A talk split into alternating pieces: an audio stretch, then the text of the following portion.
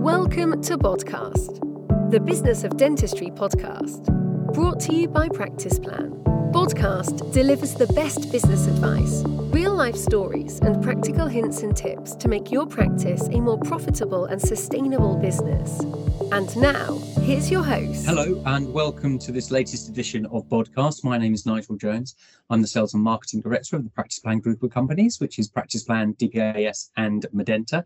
And I'm basically just uh, recording this podcast to talk about the latest position with NHS dentistry within England. Um, I know there's been an awful lot of change um, going on, a lot of discussions, a lot of proposals in Scotland, Northern Ireland, and Wales.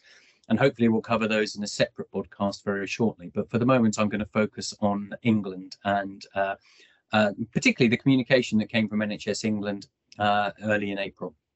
So um, I think probably the first thing to say about the uh, the letter that got sent on the 5th of April was um, about the timing of it.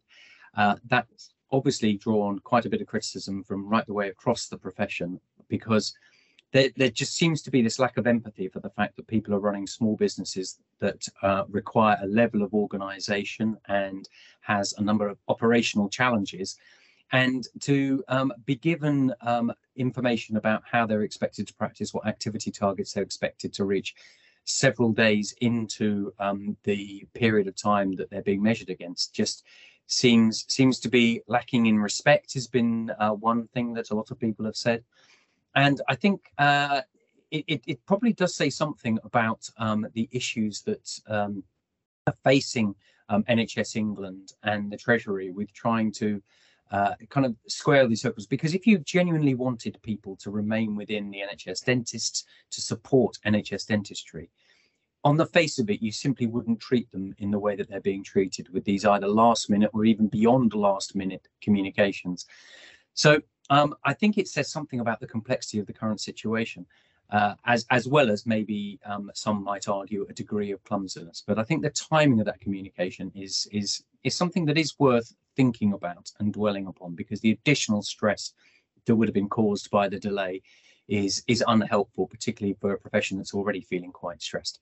But then if we turn to the content of the um, the letter itself, uh, obviously the activity target had originally been positioned as going to be rising to 100%, and they may consider that lowering it to 95% is um, a concession, uh, something that demonstrates some of the empathy that I was just suggesting might be lacking.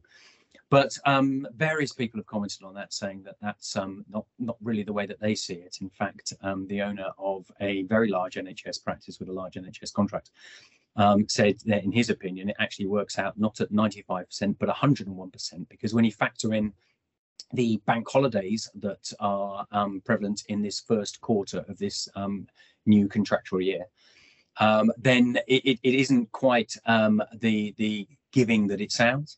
And um, I think there's there's also some some real challenges with just going to 95% because um, COVID hasn't gone away. I know that's a statement to the obvious, but um, we see that um, in the news constantly that um, infections are at record levels. So that has a number of knock-on effects, whether it's to do with sickness levels amongst patients, so last-minute cancellations, or sickness levels amongst the practice team, including um, dentists. That has knock-on effects that make main going to 95%, or as this practice owner put it, 101%, is incredibly difficult at the moment for people. We know from um, some of the information that is available that uh, slightly less than half of practices didn't make the 85% threshold. So, so how with infections that are so rampant, people are expecting most um, practices to make 95%. I, I, I must admit, I'm, I'm really unclear as to how realistic that view is. Of course, they point to the fact that there are a number of practices that have overachieved um, against their, their contract contracted activity. so uh, 100% plus of activity. But what is lacking is some detail about which practices have managed to do that. And certainly there are many, many practices with very small contracts. A lot of people that left in 2006 um, actually took adults out of the NHS, but retained a small contract for, for children. And if the practice is a fairly big practice, then overachieving against a relatively small contract value um, may not be that that difficult, may not be that challenging. So it, there's a bit of lies down, lies and statistics that uh, may be at play here. So I think some more detail of that would be helpful. and also understand that um, there are some certain things that have yet to be clarified when it came to that communication, um, such as uh, whether or not any shortfall um, within this first quarter can be made up over the remainder of the year. That isn't um, explicitly mentioned. I know the BDA is seeking clarity on that. It does seem to me unfortunate that um, uh, NHS England didn't run the letter by the BDA just to um, at least uh, potentially anticipate some of these questions that have arisen, because maybe they could have been nipped in the bud um, with uh, some amends to the letter. But that's not where we're at right now. There are still some points of clarification that needed, which does doesn't help those stress levels. And I think actually that point about whether or not you can spread um, any shortfall over the remainder of the year is quite an important one because I know a number of practices that were aiming um, to achieve the 85% target as was. I know it then got um, the, letter communicates 75%. But after the event, um, doesn't help the people that had to operationally give them, gear themselves up to achieve the 85%. And I know for many practices that involved um, insisting on associates um, cancelling holidays or practice owners cancelling holidays or delaying them into this first quarter. So you've got that added pressure at the moment, as well as the sickness levels arising from COVID. You've also got potentially people that are already tired, already stressed, already feeling on the edge of, of burnout, um, being asked to move their holidays yet again to ensure that people don't fall behind that 95% target. And of course, right now, although the SOP has been removed, the um, IPC guidance hasn't changed. So that needs to change before actually a, a real step up in productivity um, could even be contemplated. So, so it's it's it's an interesting time. I think the the speeding up of the treadmill um, is not going to be well received by many people at all. I'm sure there are exceptions to that. I'm sure there are practices that are feeling reasonably comfortable with being able to meet those obligations, but I know a great number of practices very uncomfortable with what's um, what's been uh, proposed, what's being put forward, and what's being asked of them now. Um, I suppose the the other thing that wasn't in the letter was really any detail about changes to the um, NHS England dental contract. We've been promised quick wins, and we've been promised longer term contract reform. Um, I understand from talking to the BDA that the quick wins, and to quote Eddie Crouch, are in quicksand. They don't seem to be heading anywhere very fast. And we should have had um, details of that ready to communicate. But from what Eddie has said, it's only really going to involve a, redistribution of the existing pot of money. So won't fundamentally address uh, a lot of the challenges. So it might involve a retargeting, a repurposing of existing budget to particularly um, uh, priority groups of patients, for example. Uh, but it's not going to fundamentally change change the contract. So I think that's um, that's disappointing that uh, we're not going to get something that is uh, more substantive at the moment. And when it comes to the longer term uh, contractual reforms, that's also um, sort of sounding like it's a bit of a problem. I know we're, we're supposed to have had um, details of uh, the, what's proposed for the longer term for the um, NHS dental contract in England uh, published during the spring. So we're into spring now. And as I understand it, negotiations with the BDA haven't even started. So it's extremely hard to imagine how um, sufficient progress can be made in the next couple of months to allow that commitment to um, a, a, new uh, contract or new contractual arrangements to be communicated um, during spring. I just I can't see how that's going to happen. That's that's that's a, a real tall order. I, I, do have a lot of sympathy for those people trying to um, wrestle with this this conundrum, trying to keep patients, the profession, and um, NHS England government, the Treasury happy is is I think proving to be impossible, hence delays and hence um, the apparent lack of progress. But something has to change. And I think the situation is getting more and more urgent as, as each week, each month passes. We, we know that actually um, it's probably never been a better time to go private. Practices um, have held back from going private, sometimes because of a loyalty to the ideals of the NHS, but there are ideals that practices are finding it increasingly hard to live up to. So the other thing that keeps people in the NHS is a fear that they couldn't make a success of private practice. But because of all of the waiting lists and because of the demand for straighter, whiter teeth, actually dentists that do want to make a life for themselves outside of NHS dentistry can do so. They're in, in a very, very strong position to do that.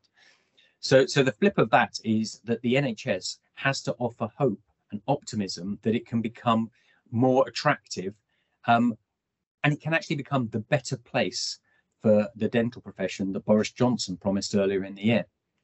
Now, um, they have to move quickly because the situation with the lack of associate dentists and uh, the, the, competition for dental nurses is, is having a significant effect. We are speaking to so many practices at the moment who are feeling forced to go private because they are not able to um, recruit associates or not able to retain their existing associates due to competition from private practice.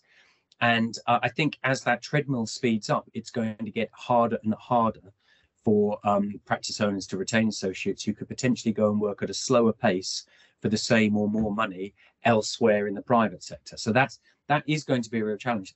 Obviously, one solution is to potentially put um, the the uh, earnings of associate dentists up, the hourly rates of dental nurses there are limits to what um, dentists in England can do in that respect because of the cap on contract value.